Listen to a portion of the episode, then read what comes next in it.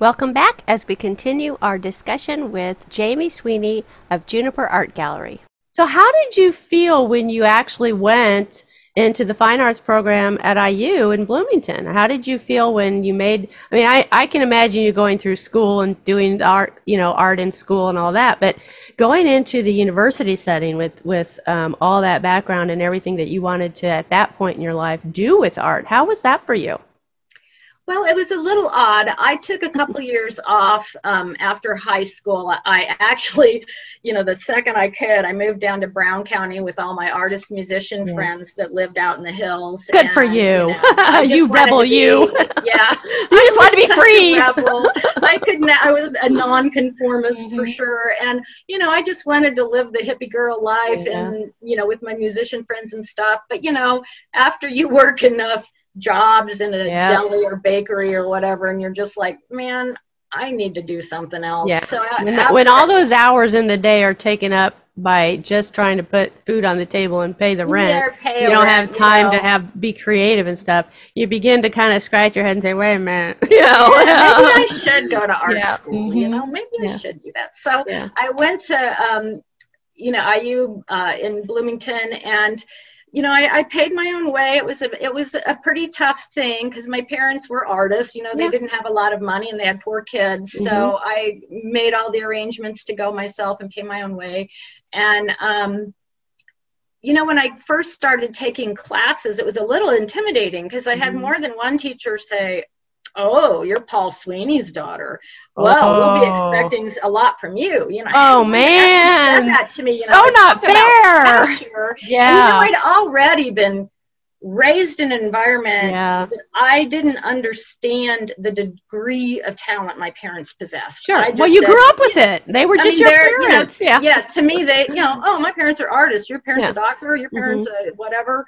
You know, well, mine are but parents. Then the art, the renown wasn't. You weren't aware of the renown. Yeah, and also I wasn't at that point aware. Even though I thought my dad was a great artist the exceptional level of artist mm-hmm. he was. Mm-hmm. So I already had been my entire life hard on myself. Like, why can't I be as good as he is? What, you know, mm-hmm. what's wrong with me? Well, mm-hmm. to this date, I haven't met many people that are as good as he is, but right, yeah. he was. But, yeah. um, you know, it was just like, so I guess there was, there were some things kind of going against me by the time I went to a, sure. you know, like an, I don't know, just that whole academic mm-hmm. It's a whole different set of hoops to jump through. Yeah, academia. Yeah. And and no. I did excel. I mean, I did very very well, and mm-hmm. I I loved it. Um, I I you know as far as the journey goes, I had um, two and a half years into it. I, I had gotten married, and I ended up. Um, I guess it was almost three years into it. I broke up with my husband. It was like kind of a bad thing and ended up dropping out of school. Oh. So, which was really sad because I had like a 4.0 grade oh. average. Yeah. Um, but I just, it was hard time in my life. And I, I decided, you know, school, maybe I should just take a break. So, mm-hmm.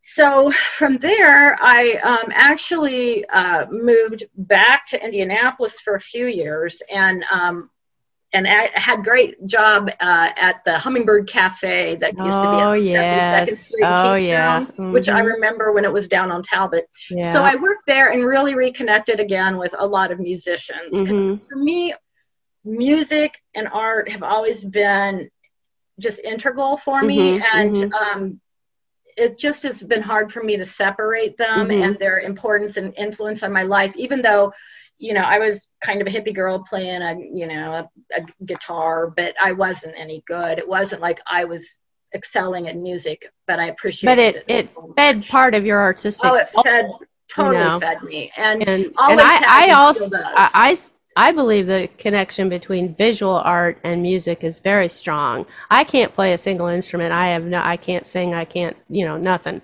But I love music, and eh, I would probably bet you that half of my paintings are inspired by certain songs or certain song lyrics or you know musicians I know or something like that. I mean, I get very inspired by music, I and I see music in visuals. And so I feel like I understand that connection that you had. And I, I, I think it's great you could actually play guitar because I can't tell you how many times I tried to learn to play guitar and I just am, I'm all thumbs. It just never was going to happen. That's just not me. So, well, you know, it's funny you mentioned um, seeing music and visuals because I do the same thing. And mm-hmm. I don't know how many people actually do that because I remember back in the day when VH1, you know, mm-hmm. MTV first came out, I absolutely hated music videos yeah. because because it ruined the images not, in your head. yeah, what's going on in my head yeah. about that song? Yeah. So very, very few were accurate. oh yeah. Well, they did that wrong. yeah. Yeah. So I, I have I, uh, I, have some very dear friends that are musicians, and uh, one of them I said something like that to seeing the music in visuals and colors and in words that aren't the lyrics. You know, just seeing seeing music in a very different way and she was very shocked by that. She's like, I never, I never thought of that. And she, you know, we, we did this little exercise where we tried to, you know, she would, she, she, and she wrote music. She played piano, wrote music, beautiful song.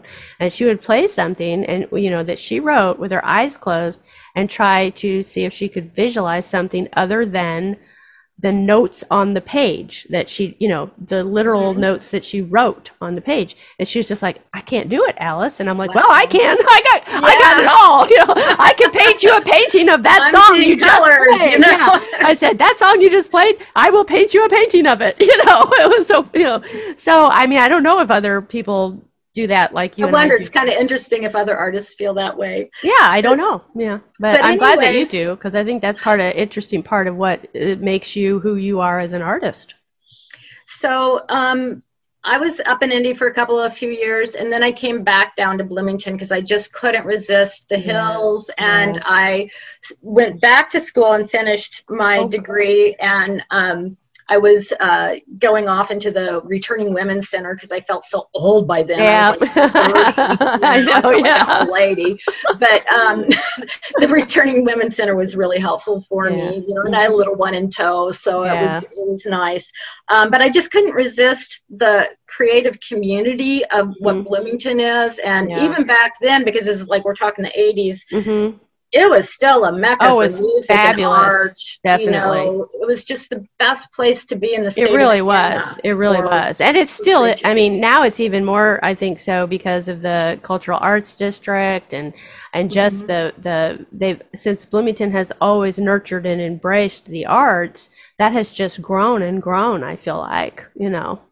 Mm-hmm. I think it's um, it values the arts quite a bit, but it's almost impossible to make a living in Bloomington yeah. as an artist. That's so I, I do almost impossible like, to make a living anywhere as an artist. But. Yeah, and I and I, I think that that that there's some work to be done there because. Yeah. Um, we can get on to that in a minute. Sure. But um, everybody loves artwork, but they don't necessarily want to pay for it. Yeah. Well, yeah. and I think when you have a town that's full of musicians and artists, mm-hmm.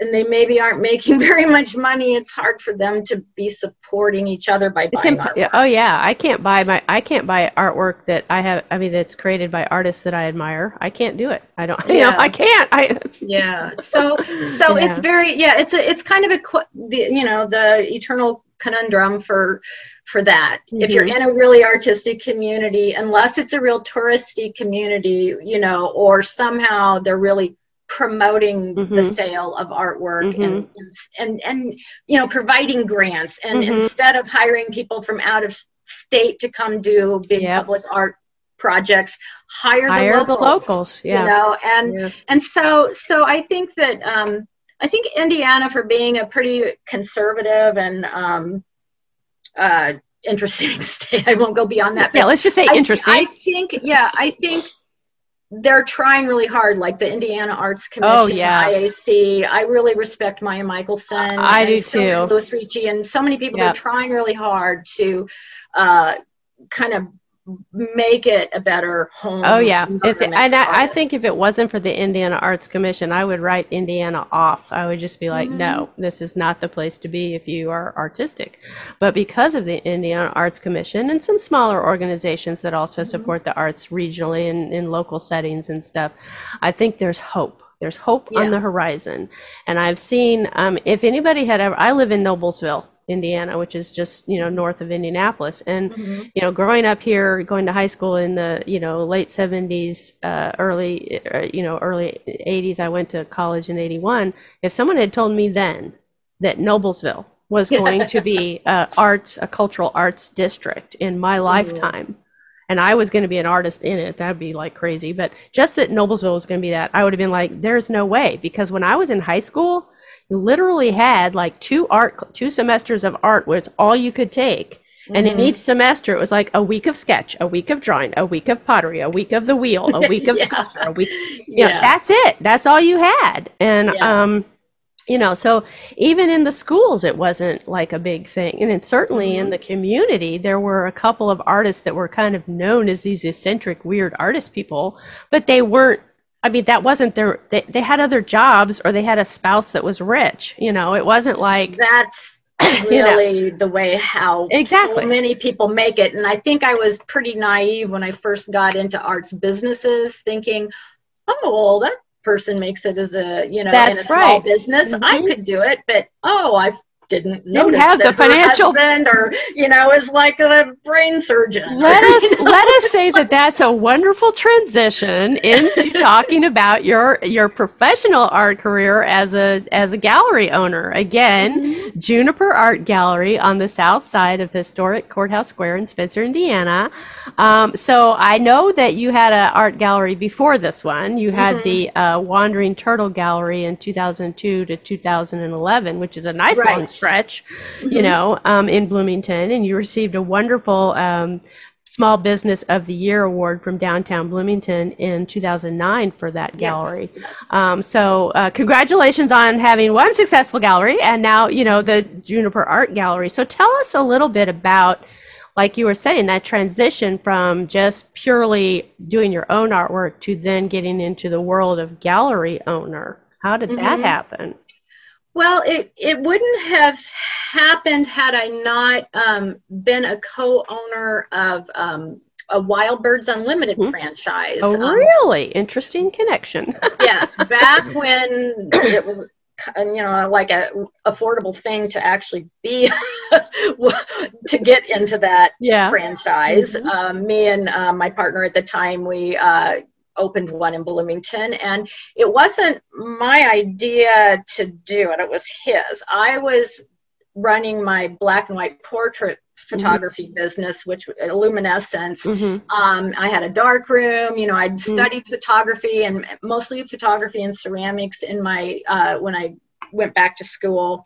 Um, and I just love portraits. So mm-hmm. I was mm-hmm. doing a portrait photography business, and he wanted to do this uh, Wild Birds Unlimited franchise and asked me if I'd please kind of put my stuff on the back burner for a year just to help him get it off the ground. Mm-hmm. You know, and five years later, I still kind of still were you still were wild birds, yeah. yeah, yeah, because it's you know it's just so much work to grow oh, a business, sure. which we did. Yeah. You know, we took a, a, you know this business and basically quadrupled its uh, income That's over great. the years. It was a going business yeah. when we bought it, mm-hmm. and um, it was really really successful and. Um, so so that was my first excursion into business and i think without that i probably wouldn't have ever had the nerve just to jump into running an art gallery. Sure but, that probably but, gave you some confidence. Stay tuned for the rest of our interview with jamie sweeney of juniper art gallery